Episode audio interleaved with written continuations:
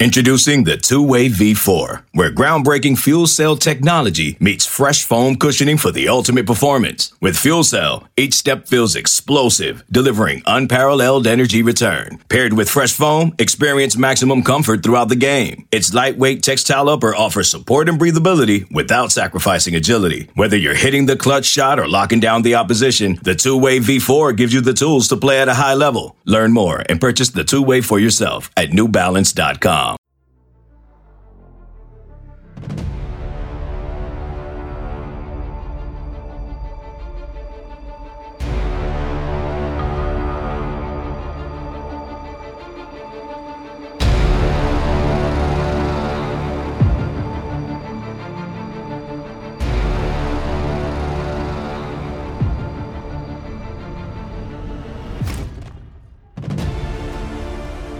Welcome back to the Junkyard Dogcast, everybody. I'm Jake Rowe with Dogs 24 7. With me are my guys Kip Adams and Rusty Mansell of Dogs 24 7. Want to take this opportunity to tell you all about something we have going on at Dogs 24 7. We're offering two months of VIP access for $1. That's two months of recruiting scoop, team scoop, X's and O's breakdowns, expert chats, the works for just $1. It comes out to be less than 2 cents a day. All you have to do is visit our front page at dogs247.com and and uh, it is a there's a link sitting right there. There's a graphic, it's self-explanatory. It's it's a really awesome deal and and you should take advantage of it uh, because basically we have less than 24 hours left for you to take advantage of it. The offer ends at 11:59 p.m. on Monday, but but never never really had a, a an opportunity this good to to take advantage of what we, we offer over at Dogs 24 7, and uh, we would love to have you. Coming off a win for Georgia, the Bulldogs went to Knoxville. It wasn't pretty early on, but it finished about as pretty as you could ask for if you're a Georgia fan 43 14. Georgia covered. I know there was some there there were some of the Bulldog gamblers out there that like to bet on their own team. They were hugging their ottoman there late in that game, making sure that uh, trying to throw all the good juju Georgia's way to make sure that the uh, that the Vols didn't get into the end zone one last time there and ruin it all for them. Uh, was there, uh, had a chance to kind of take it in. A lot of Georgia fans in the stadium didn't take it over, but but definitely uh, you saw when when they lit up the fourth quarter and and uh, the Georgia fans hit their phones. There were a lot of Georgia folks in that place. Did you, Jake, did you catch the when I mean, it was perfect time? I know what Tennessee was doing. As soon as the fourth quarter started, the break, the TV break, they started playing highlights of the 2016 Hail Mary. And I thought that was a big rub in Georgia's face because they knew that Georgia was about to do that. So they showed the minute and a half highlights of the Hail Mary on purpose. It was I, I would do it if I was Tennessee, but I, I just thought it was kind of cool. They took a shot like that. You, you, know what? Like one of the things that that I didn't, you know, that, that didn't really pick up for me as far as that goes is the fact that man, Tennessee for a massive stadium like that, they have the smallest board it is. It is. yes. After it is tiny. After you see Georgia and Auburn's, yes. Yeah. no, when you go to Auburn, that board and the sound, I think that influenced Georgia. You know, the 2017 game at Auburn about that that board was incredible, and it didn't take long for Georgia to get one. Uh, right. Right, you're right. That is that is a small board, and the sound is not. You know, they have to have the manufactured sound. They have speakers throughout the stadium pointing up into the the crowd. So I would be surprised if they don't address that at some point because you know nowadays when you go in these places and the Georgia, Alabamas, the Auburns, those places, the sound system and video board are the best in the world. Yeah, for sure. And and so I didn't pay much attention. I actually didn't even see that happen. I, did see the fact that they. I did notice the fact they had a like really loud uh, music piping through while Georgia fans were trying to do that. I think they were trying to drown out the the Georgia band from doing the the typical number that they do to kind of let fans know about that. But but showed up really well. Uh, it was the tailgate scene. Fans showed up really well. Uh, uh, a um, uh, one of those kind of hey, uh, this is what it's like to be media. Uh, you cover the whole game, no rain. Didn't realize there was any rain in the forecast. Getting ready to leave the press box. Talked with my buddy Wes Rucker and Patrick Brown from over at the 247 site, the Tennessee 247 site, uh, GoVols 24 7. And it starts pouring rain I'm talking about just like a deluge, and, and I'm three quarters of a mile away from my car, from my parking deck, and oh man, there wasn't a dry thread on me when I got back to the car. It was it was brutal, but uh, you know we're gonna we're, we're gonna get into to the game and we're gonna jump right into it now. And listen, uh, and Kip, I'm gonna I want I want to hear what you have to say about this first because because you were dialed in and watching this thing from home and and really kind of uh, you know getting a good look at it concerns because if you were in the the dogs 247 game 24/7 game thread uh, you noticed there were a lot of folks concerned but uh, do you take any concerns away from this? Not as a fan but but for Georgia and the expectations. I think if you you know obviously Kirby Smart's never going to be happy. You know he's never going to be content just to come out with a win. They have higher expectations for what's going to happen in December at the end of the season. So I think there are some areas, you know, uh, of concern if you're Kirby Smart going into next week that you're really going to get want to get worked out, and, and we're seeing kind of a, you know, a couple, I would say negative trends. And obviously, I got to start with with what's going on in the punting game. You know, with, with Jake Camarda, you can't have an 18 yard shank in a key part of the game like that. You know, for the season, he had had a couple solid games. You know, it, it seemed to be kind of getting into his groove.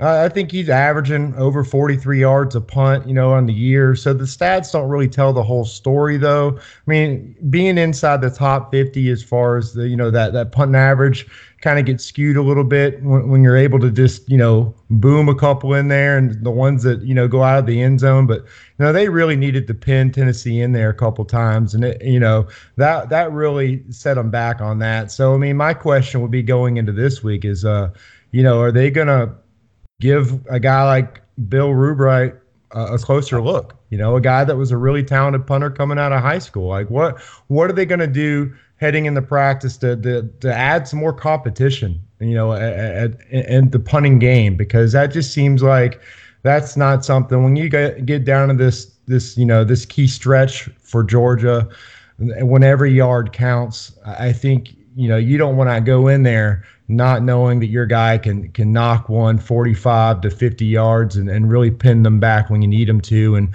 you know that, that kind of goes into my second area when we're talking about these the hidden yardage. Uh, they had 11 penalties for 107 yards on Saturday. That's that's still something, you know. When you have a false start with a guy like George Pickens or you know Lawrence Cager when he pushes off, it's just these these moments of concentration, these mental errors that can really kill a drive. And I think when you look at you know the early concerns in the game when Georgia was coming away with field goals instead of touchdowns, you know that's kind of that area where you really want to clean up. I mean, they're outside the top 100 in the country right now in, in, penalties. I think they're 105th in penalty yards right now. And I know that you could say they have a young team, but you know, honestly, you know, almost every team in college football, you know, there's youth. You know, you're going to have that. So that's not something when you get into this key, you know, the second half of the season, you don't want to see that anymore. You want to see, you know, those lessons learned in these early games. You, you want to see that kind of, uh, you know, trim that down a little bit because, again, 100 yards. I mean, that's that's a lot right there. You you don't want to do that. You don't. You definitely don't want to get close to averaging that. I think they're averaging about 70 yards and penalty yards a game. You know that's a lot. So and that's kind of an area that that kind of caught my eye. And I think a third thing for me, it just shows again. We knew this going into that Notre Dame game, and it showed. It showed again last night. Georgia's missing Tyson Campbell out there. I mean, you talk about the tackling overall from the secondary I, I thought that J.R. Reed, I saw him miss several tackles out there. DJ Daniel, I mean, they they definitely uh, threw to him a lot. Uh, it's basically the opposite of, of what is going on with Eric Stokes now. I mean, he's kind of emerging as that that breakout cover corner that we thought he might be heading into the season. But just seeing, you know, the size, a guy like Jauan Jennings, Marquez Callaway, them getting yards after the catch just reminded us of of of you know they need Campbell healthy, and that's just I mean that's only a concern if if he continues to not be able to play. So uh, that's just something moving forward. You want to see him get back on the field because it's just a different look out there when you have him on the field. Yeah, you you hit on some key points there. Obviously, the penalties are a big deal, and uh, uh, when you have some of the ones Georgia had on offense, uh, you know, whether whether you agree with the one on Matt Landers or not, you, you got you've got to refrain from retaliating. That's the kind of thing. I mean, the guy that responds always gets gets flagged, and and and the cager. Yeah, I don't think it was called for as, as much of a push off as it was a pull down, and it was kind of a crafty little move. He just got caught doing it. Uh, but but yeah, those those stop some drives. I mean, that's just all there is to it. it and it seems like Georgia's penalties are coming at the worst time. Uh, Andrew Thomas had a five yarder. Uh, it's not just the young guys that are making these you know, making these mistakes. Georgia's having some veterans that are making them, and they got to clean those up. Uh, I, am with you on the punting situation. I don't think any more needs to be said about that. But I will say this: um, missed tackles, got to clean those up. But I think sometimes, and and we talked about it. Uh, we, we had we had this kind of not not necessarily a discussion, but we we had this issue when when we gave our game predictions. Uh, you guys chose uh, Rusty. I think yours was 38-13, if I'm not mistaken, and yep. Kip's was 38-10, and mine was 37-10, and and folks just weren't hearing it. You know, I mean, it's it's become a little bit of a trend. Like if if it's not a 40 point spread if we're not picking Georgia to win by 40, then it's just not enough. And guys, listen, Tennessee is a football team with a lot of pride. I mean, those coaches are competitors, and and they come from a really strong pedigree. Uh, you know, I, I, I think that the majority of the fan base thinks very highly of Kirby Smart, and rightfully so. You know who coached under Kirby Smart for the last three years? Jim Chaney. And you know who coached for him under two for two years? Uh, uh, um, Kevin Sherrer, and, and who coached with him for a long time, Jeremy Pruitt. So these guys know how to circle the wagons. They know how to get their team ready to play. I had a feeling all week long that Tennessee was going to come out and play really, really hard. Now, if they were going to be able to execute or not, that I, I really didn't know. And they struggled with some execution issues early on. Hit Georgia for a 16-yard play to start the game. Then three and out after that. Georgia jumped out to a lead. Tennessee ran uh, a, a, route that, to be honest with you, uh, I really don't know how you defend it. I really don't. Like when when and I'll go over this later on in the week over at Dogs two four seven with our X's and O's stuff. I don't know how you defend that because if you, if you give a quarterback that long to throw the football and you give a receiver that long to mess with your zone and and break it down, you're gonna fail a large portion of the time. And so you know you fake a dig and and and then you get a release upfield for a for a kind of a dig and go. That's a slow developing route. It was called at the perfect time against the perfect defense, and uh, and Tennessee hit a big play. And and yeah, the the the tackling is concerning. Kirby Smart brought that up himself, but as far as a concern goes, like an overall concern, don't really have one. I think the fact that Georgia responded for the second week in a row after you know going down, not by a large margin, but but being down in the game, I think the fact that they responded and did what they did is a good thing. I mean, this is a team that's learning on the fly. You're getting some young players that that are having a chance to realize what it's like to get punched in the mouth and have a have you know in that environment with Tennessee still with the majority of the crowd and and uh, you know the place, the roof was getting ready. I mean, there and there wasn't a roof on it, but that place was getting ready to go crazy if Rodrigo Blankenship had missed that 50-yard field goal. He nails it. It goes quiet, uh, and is able to kind of you know kind of not necessarily rebound on defense because I think they give up a touchdown after that, but they were able to kind of work their way back and and you know keep scratching, keep clawing, and then eventually pull away and. Um, you know that that's the way they want to do it. They want to wear teams down, and and that that's kind of how they have to play. So for me, Rusty, not a big concern. Just just not a huge concern overall. I mean, there's some things you want to clean up, but but nothing that makes me think, well, Georgia's not what we thought they were coming into the season. No. You look at Tennessee, they're going to play Alabama next, if I'm correct.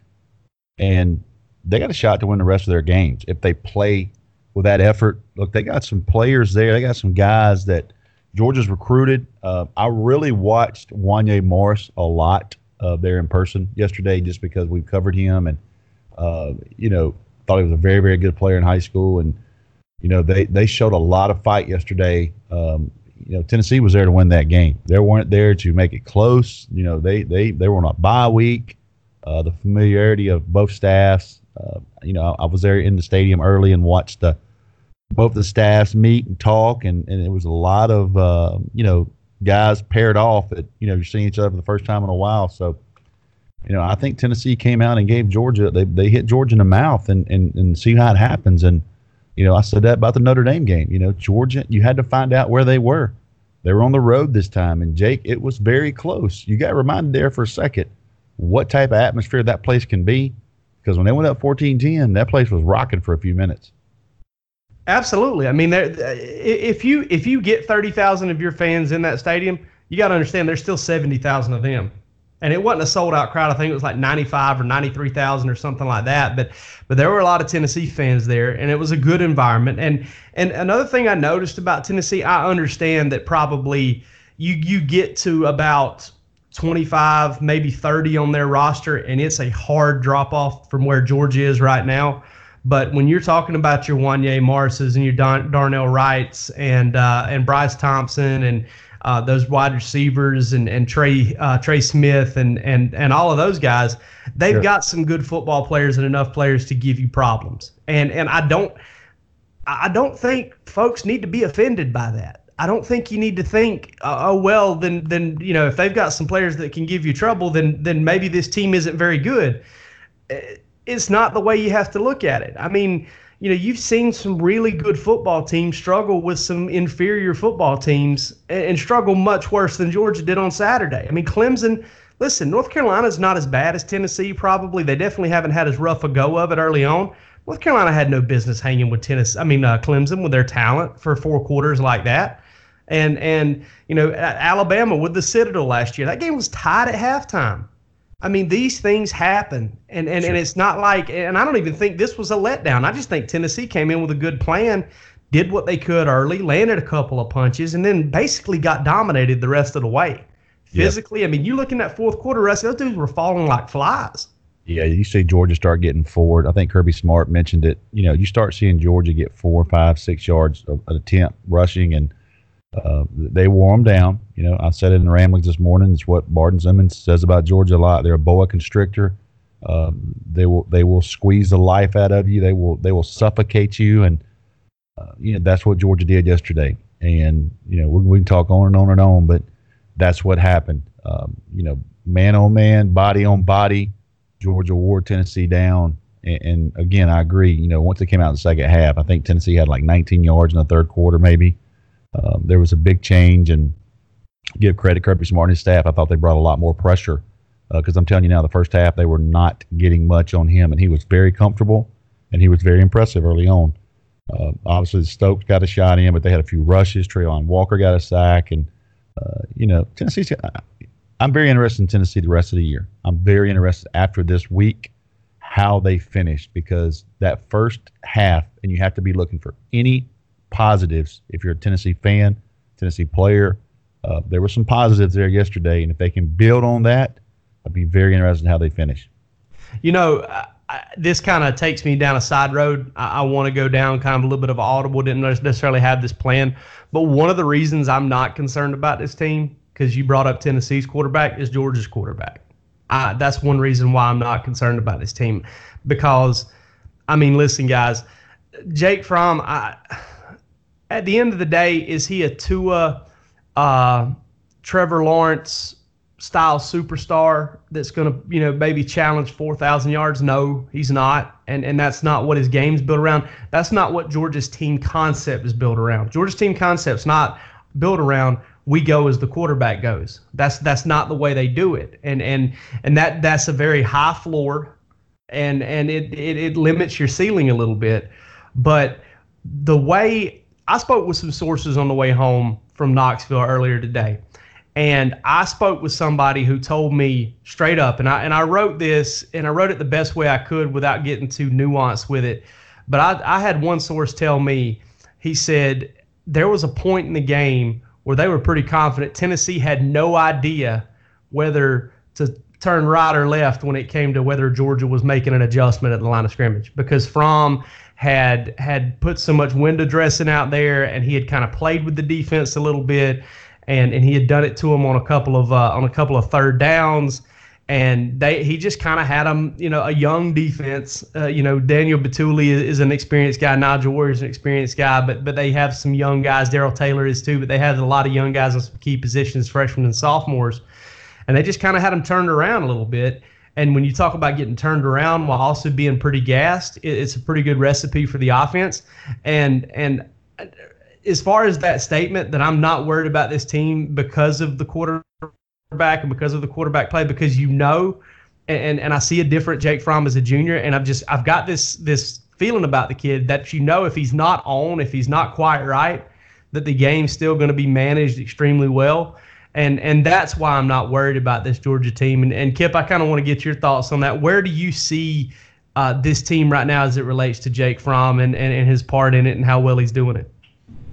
And I don't know if we've seen. I mean, we haven't seen a quarterback run the team like Jake Fromm's able to right now. I mean, yeah, you mentioned Tua. You mentioned. I mean, you can't ignore what Jalen Hurts, what he, the, you know, what what he's doing right now at Oklahoma. And again, Joe Burrow is going off this season. And so obviously those guys are off to great starts. But I mean, we're talking about a quarterback completing over 77% of his passes. And again, uh, he's not turning a ball over. And, and, and he, I mean, just to compound with that, I mean, he's been sacked one time. So it's a credit not just to him. I mean, he, he is setting his offensive line up to succeed. You know, he is helping them look good while he's looking good as well. I mean, that like you said, at the line of scrimmage, he is making sure that they are not going to lose yards or turn the ball over uh, on the next play. And, and that, I mean, you can't ask for anything more than that. For a quarterback who has yet to turn the ball over this season and taken just one sack with over 100 uh, passing attempts it, it is extremely impressive. And I mean, they have played good football teams this year. And that's one thing when you're looking at some of these other teams. I mean, like, again, Ohio State probably got, te- they got tested maybe for the first time this year and looked, you know, a little bit closer to, to uh, you know the to earthly. I mean, they they put up great stats, but again, you know, they got tested a little bit by Michigan State, and then you know Oklahoma. I mean, again, they're they're they're going to be playing in shootouts all season. So it, I mean, the the the stats are going to kind of speak for themselves. But but what Jake's been able to do, I mean, that is exactly what Kirby Smart wants him to do. And I mean, you just can't be anything but ecstatic for that so far. And yes, I mean, there's some big football games left to be played, and and, and Jake still has to kind of write his story this season for you know what's ultimately going to happen for Georgia. But from what you've seen so far, I mean, what more can you ask for than what he's done? I mean, he's a top five quarterback in college football right now, without question. And you know, there are guys that are being asked to throw the ball a lot more because they kind of have to, you know, for those teams. And Georgia just has the benefit of being able to run the ball efficiently. But again, like you said, Jake's helping them do that and, and getting them in a you know a positive play and making that entire offensive backfield look great in the process. And you know, I think that uh may have been, you know, it's one of his best games I've seen to date against, you know, what he did against Tennessee. You know, really only had you know one or two throws that he really would have liked to have back. And whenever you have, you know, if you throw the ball over 25 times a game and you only have a couple you'd like to have back, you you've had a great night. So I mean, I've been impressed with Jake so far this year, and uh, I think that the the the future is bright for him. He's he is definitely quieting a, a lot of doubters so far. He's going to get more of it each week. You know, they continue to to doubt the arm strength. I, I saw a couple NFL throws out there for sure. I mean, he put the ball on the money and he did it, you know, outside the pocket as well. You know, I, I think that right now there's not a better quarterback in college football when the pocket is clean than, than Jake Fromm. But I still think that he is showing that he can he can improvise a little bit more when he needs to and I think he's you know he's making himself a lot of money so far this year. You know, the ultimate show of respect and something that I kept pointing out over and over again is Georgia would go at an empty backfield, and and Tennessee wasn't blitzing them. And there are a there's a high percentage of, of defenses in college football of defensive coordinators that have an automatic blitz call when the backfield's empty because they want to bring they know you don't have the extra guy to pick him up and and they know that they don't have to bring seven to get pressure. They can just bring six or maybe even bring five and create five one-on-one situations. And they didn't blitz him at all. And he had forever to throw the ball, and he made it count. And and that's that's paying a kid a lot of respect. That's that's knowing that you don't need to blitz him because if you put a bunch of people in in one-on-one situations, he'll find it and he'll make you pay. uh, Rusty, kind of wanted to get your take on that as well. Um, you know, basically, I, like I said, just don't have a ton of concern, especially for the offense. And I don't have a ton of concern for the defense because the defense is just that talented and it's only going to get healthier and, and better, I think, as the season goes along and deeper. Uh, but, but as far as the offense goes, and, and, really the team as a whole from a leadership standpoint, just no concerns on my part as long as Fromm is, is kind of the, the, the guy leading the way. Prime example, I'm watching the replay right now as we tape this, second quarter. People are listening uh, go to about 14 minutes and 20 seconds left in the second quarter, and Fromm is going to throw a little five yard out to Tyler Simmons. And what is special about that play is it's very similar to what Georgia did to Maurer with the they blitzed the boundary corner um, Stokes, and he obviously didn't sense it. Bryce Thompson's lined up man to man in the short field against Tyler Simmons in the boundary and he reads the hot read. Tyler Simmons reads it when the corner crosses his face. He turns around. Fromm hits him for a five yard uh, gain. It's second and five. Those plays are invaluable. You see what happens when you don't beat, when you're not able to pick up a blitz. And they, you know, they gave up seven points off of that play, which was a, you know, a momentum changer, put the icing on the cake play from Stokes and Tae Crowder, we talk about that, but Fromm's ability to pick that up kind of goes unnoticed. People just think that's a five yard play. Well, look what happens when you don't pick something up like that. And I will say this that um, the throw he made to Demetrius Robertson in the second half, the angle I was sitting at, basically threw it right towards me. And that ball, you know, I was kind of thinking today, other than the, the, the, the touchdown pass to Nauta in the SEC championship against Alabama last year, where he threaded the needle uh, ball he threw to Riley Ridley in the championship uh, SEC championship last year. That ball he threw on third down to Demetrius Robertson last night. They brought a um, a linebacker blitz up the middle. Georgia picked it up. Tennessee. I went back and watched the play. Tennessee had basically had a, a, zone blitz, and the backside defensive end went back and dropped into flats to cover where that backer came from. Not only did Fromm pick that up, he knew he was going to have one-on-one coverage there with Demetrius Robertson. He dropped that ball on a dime. That was easily, in my opinion, the best throw of the year so far for him. I mean, people take that for granted. Demetrius Robertson never broke stride on a on an out route uh, into the boundary on third down, and he dropped it right in there on the money. It was a hell of a throw. Uh, again, you know, I think might have been, you know, I, I don't want to kind of like I talk with recruiting, visit highs and that type of thing. You want to kind of back off from some comments, but be honest with you, man, I, I don't know that I have seen Jake Fromm. And listen, the offensive line did a great job. He was extremely comfortable last night. He wasn't getting hit. Uh, you know, he had all day, a lot of time to throw. So I'm being real careful with my comments. But that might have been the best performance I've seen out of Jake Fromm. It was 24 for 29, 298, if I'm correct. Um, you know, there were some balls that, uh, you know, he just put on the money, threw a little swing route to Swift there in the second half. That linebacker was hanging on Swift, and he threw it out front and let him. I mean, little things like that, man, that Georgia fans are going to, they're going to, if they don't appreciate it enough, they're going to because Jake Fromm, man, he, he was the real deal last night, I thought. But he made two plays that as you watch the replay, if you're watching it anytime this week, watch those two throws a little five yard out to Tyler Simmons, and then that third down pass to, uh, that third down pass to, to, to Demetrius Robinson was incredible. Yeah, he, he made a few of those throws, and, and to me took a big step forward on the road uh, where where he had gotten off to some slow starts and, and played better as the game went along. The, the Missouri game kind of comes to mind last year, South Carolina game, uh, but but he really he really played well and started fast and, and did all of those things that, that you need him to do on the road really well.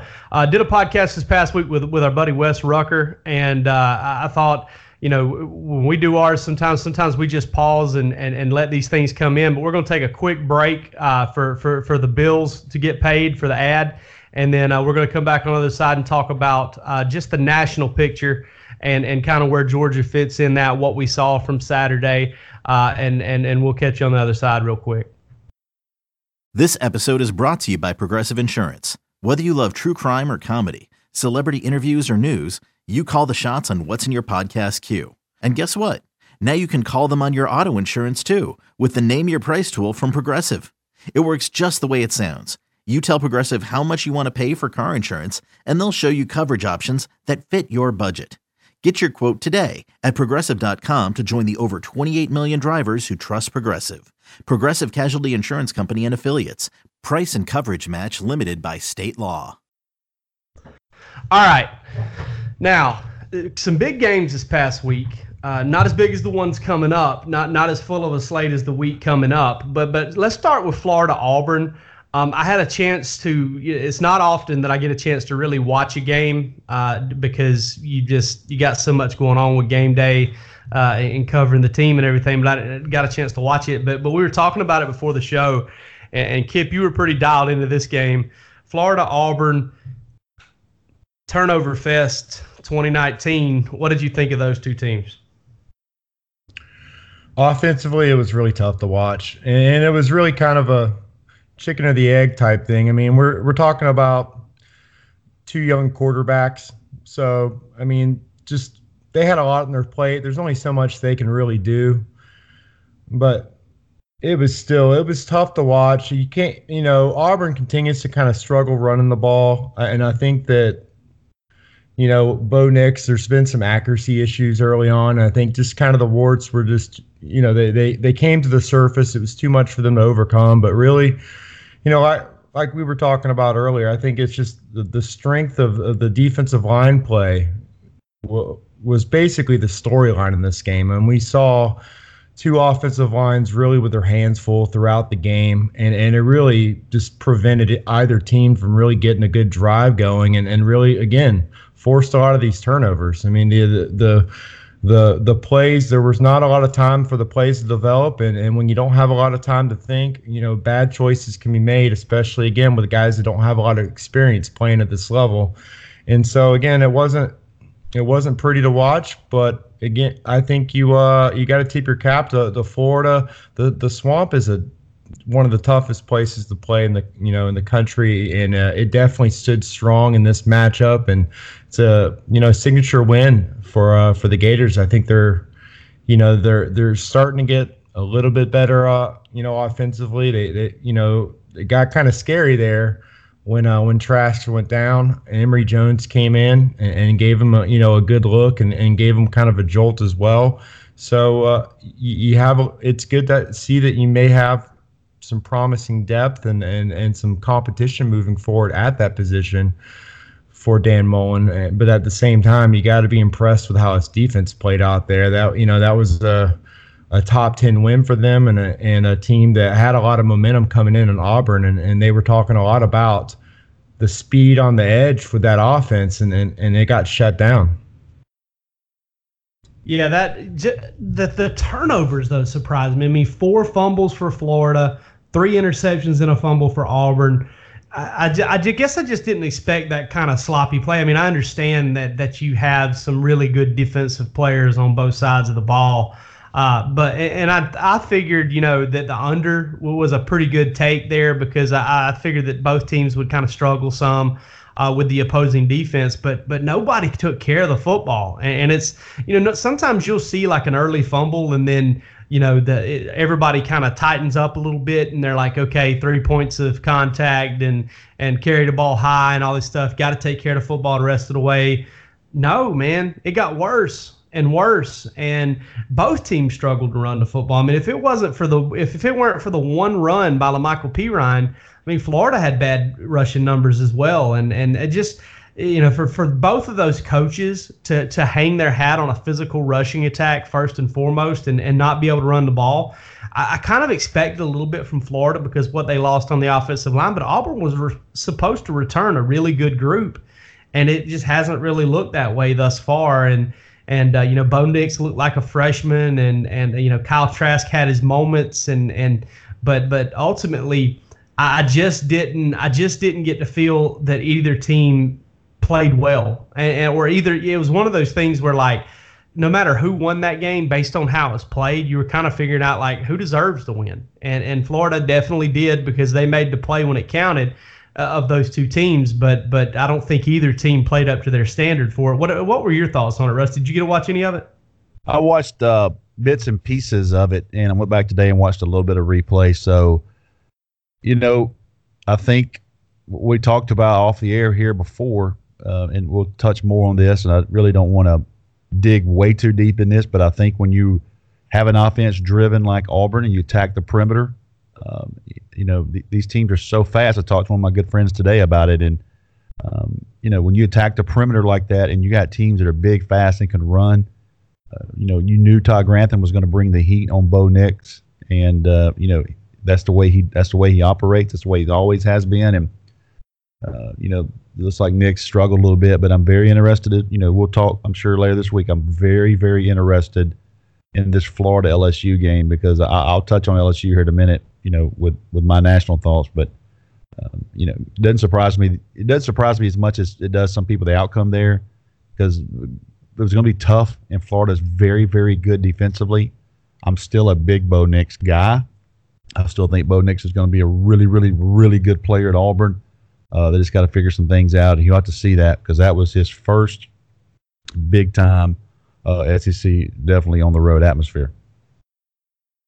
No doubt. Uh, let, let's do this real quick. Let's let's all three kind of uh, a game you saw on Saturday, maybe one you've gotten to catch on replay that kind of stood out to you. Um, and, and, Rusty, I'll start with you since since you brought up LSU, and I don't know if that's the one you're going to go with, but but what's the game that stood out to you? What were your impressions of it? For the fir- for the first half of the year?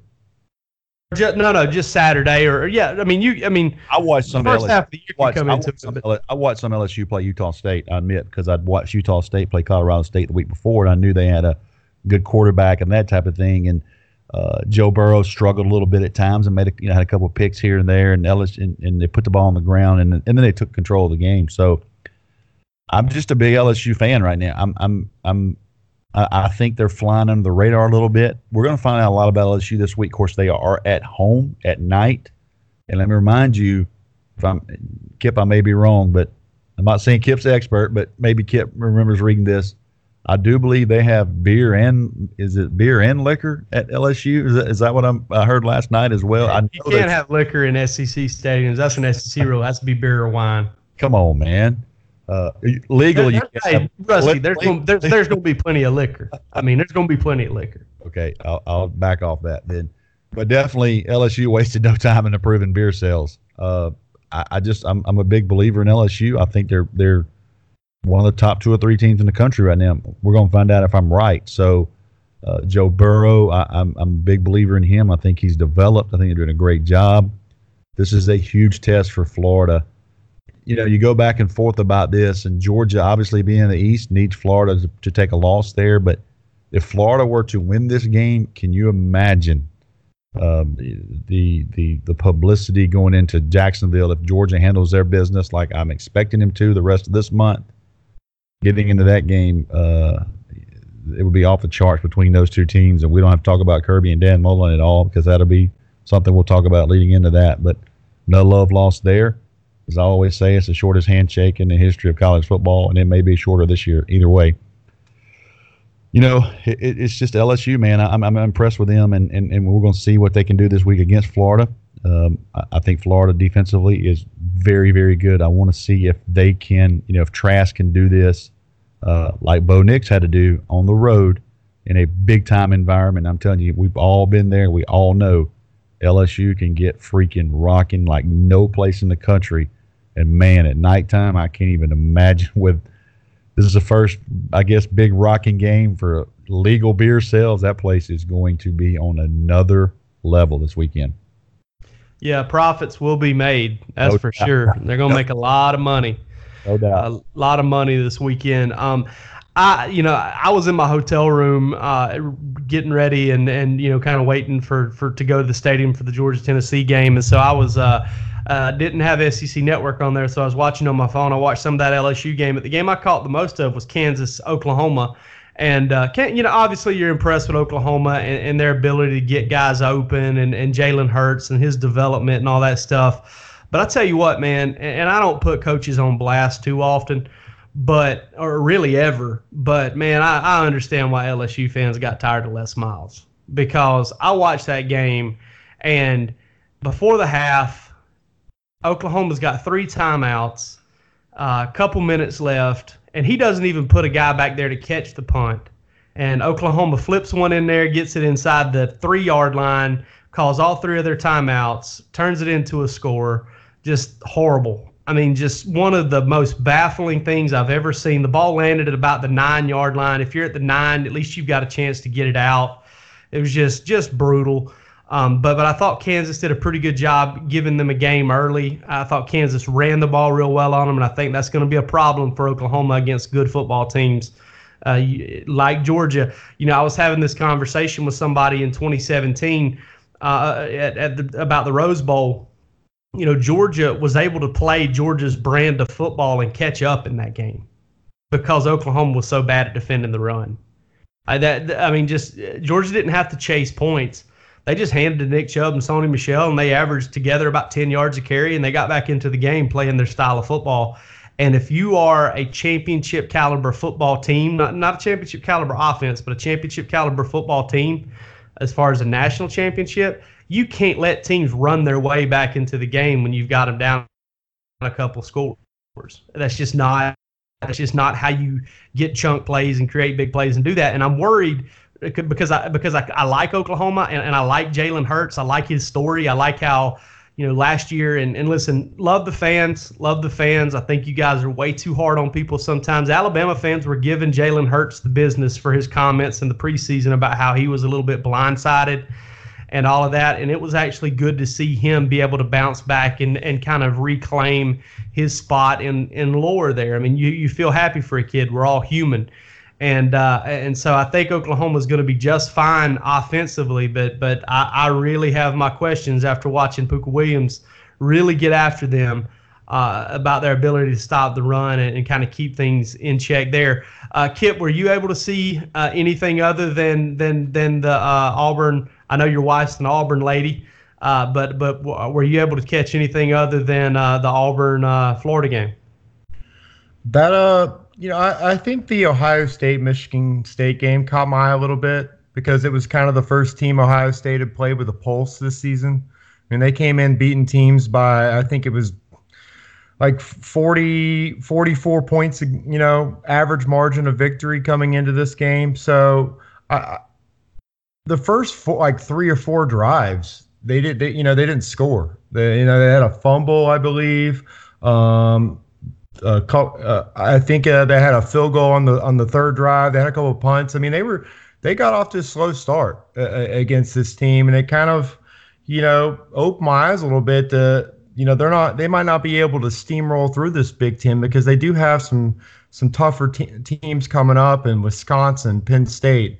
You know, uh, Michigan's still a team you know it's going to be a big game, and so you know there there were some you know some chinks in the armor a little bit there, and and it's it was something that kind of caught my eye that they were still able to kind of steamroll go into a, the half with a, a comfortable lead, but it was it was kind of because of like three big plays of two of them over 60 yards. I think J.K. Dobbins had like a, a 70 yard touchdown, and Binjimen Victor I think uh, ha- had a, a real long catch, wide open throw. You know, he got behind the secondary a little bit, and that might not be able to happen later on the season against some of these teams. So, you know, it, it just kind of, again, just something to watch with Ohio State. I think that again, the schedule's playing to their strengths. It's not one of the tougher ones in the country, but they, are still going to have one or two tests this year. I'll be watching that Wisconsin game for sure in a couple weeks.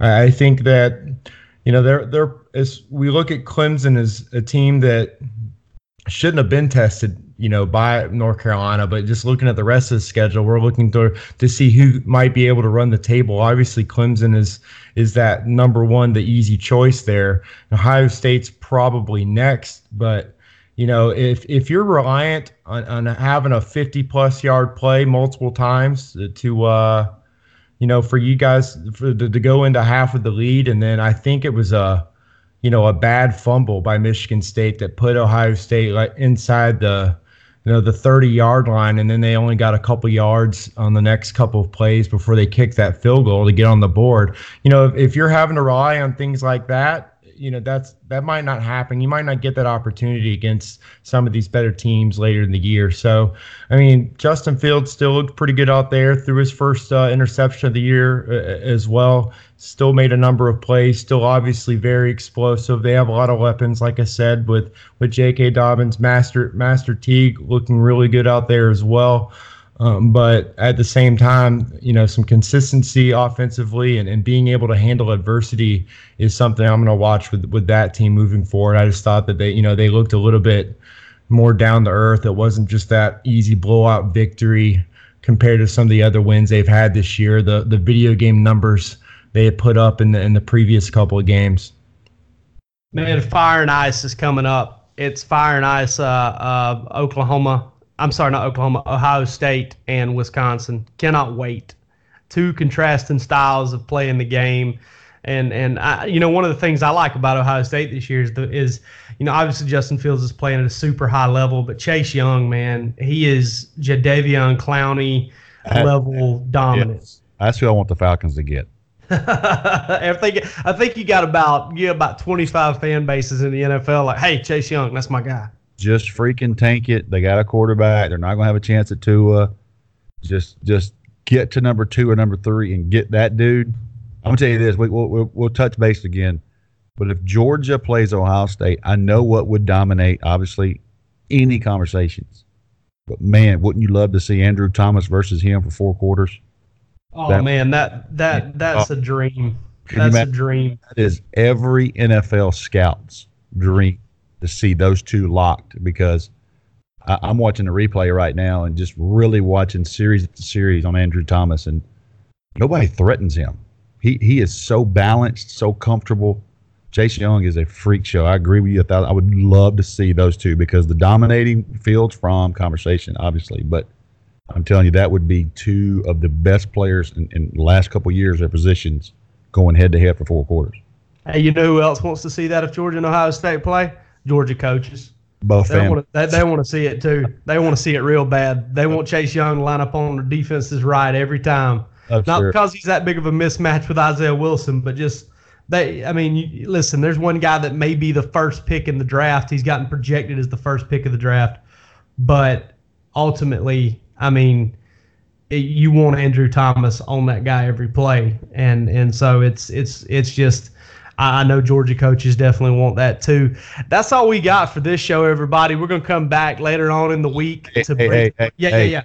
Can I break in for one thing? Uh, yeah, yeah. Let's do it. Both of you got 30 seconds. You don't have to. You don't. No explanations. No explanations. Take Georgia out of the equation. Give me your top two teams. Jake, then Kip. Give me your top two. No explanation. Let's just finish it on that. Jake, who's your top two besides Georgia? Give me two more in order. Right now, right now. As of today, I'm giving, I'm taking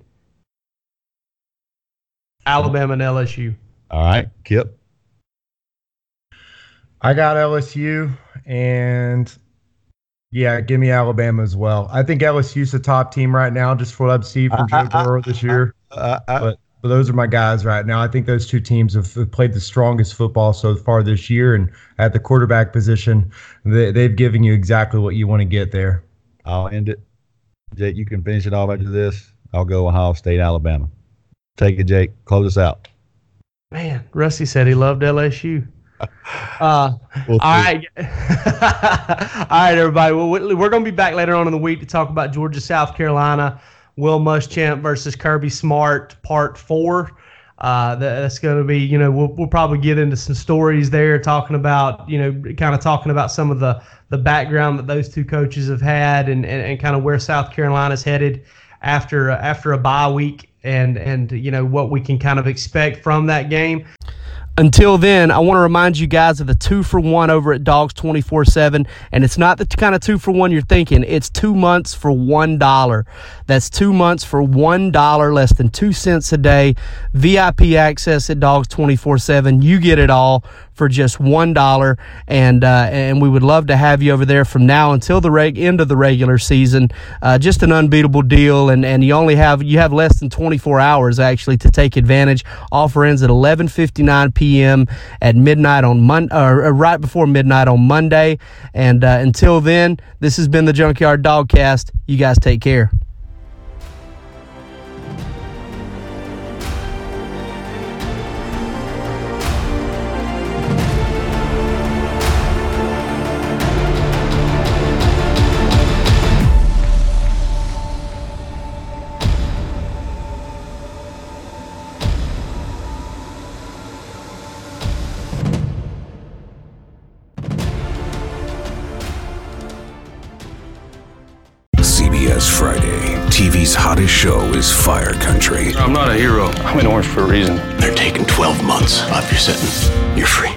Free. With a special epic season finale. Now that I'm out, I need something to get me up in the morning. You are a firefighter. Used to be. That will be unforgettable. In the name of your life's happiness, go get your girl. She's getting married tomorrow. Since when do you let anything get in the way of what you want? The Fire Country season finale, Friday, 9, 8 central on CBS and streaming on Paramount Plus.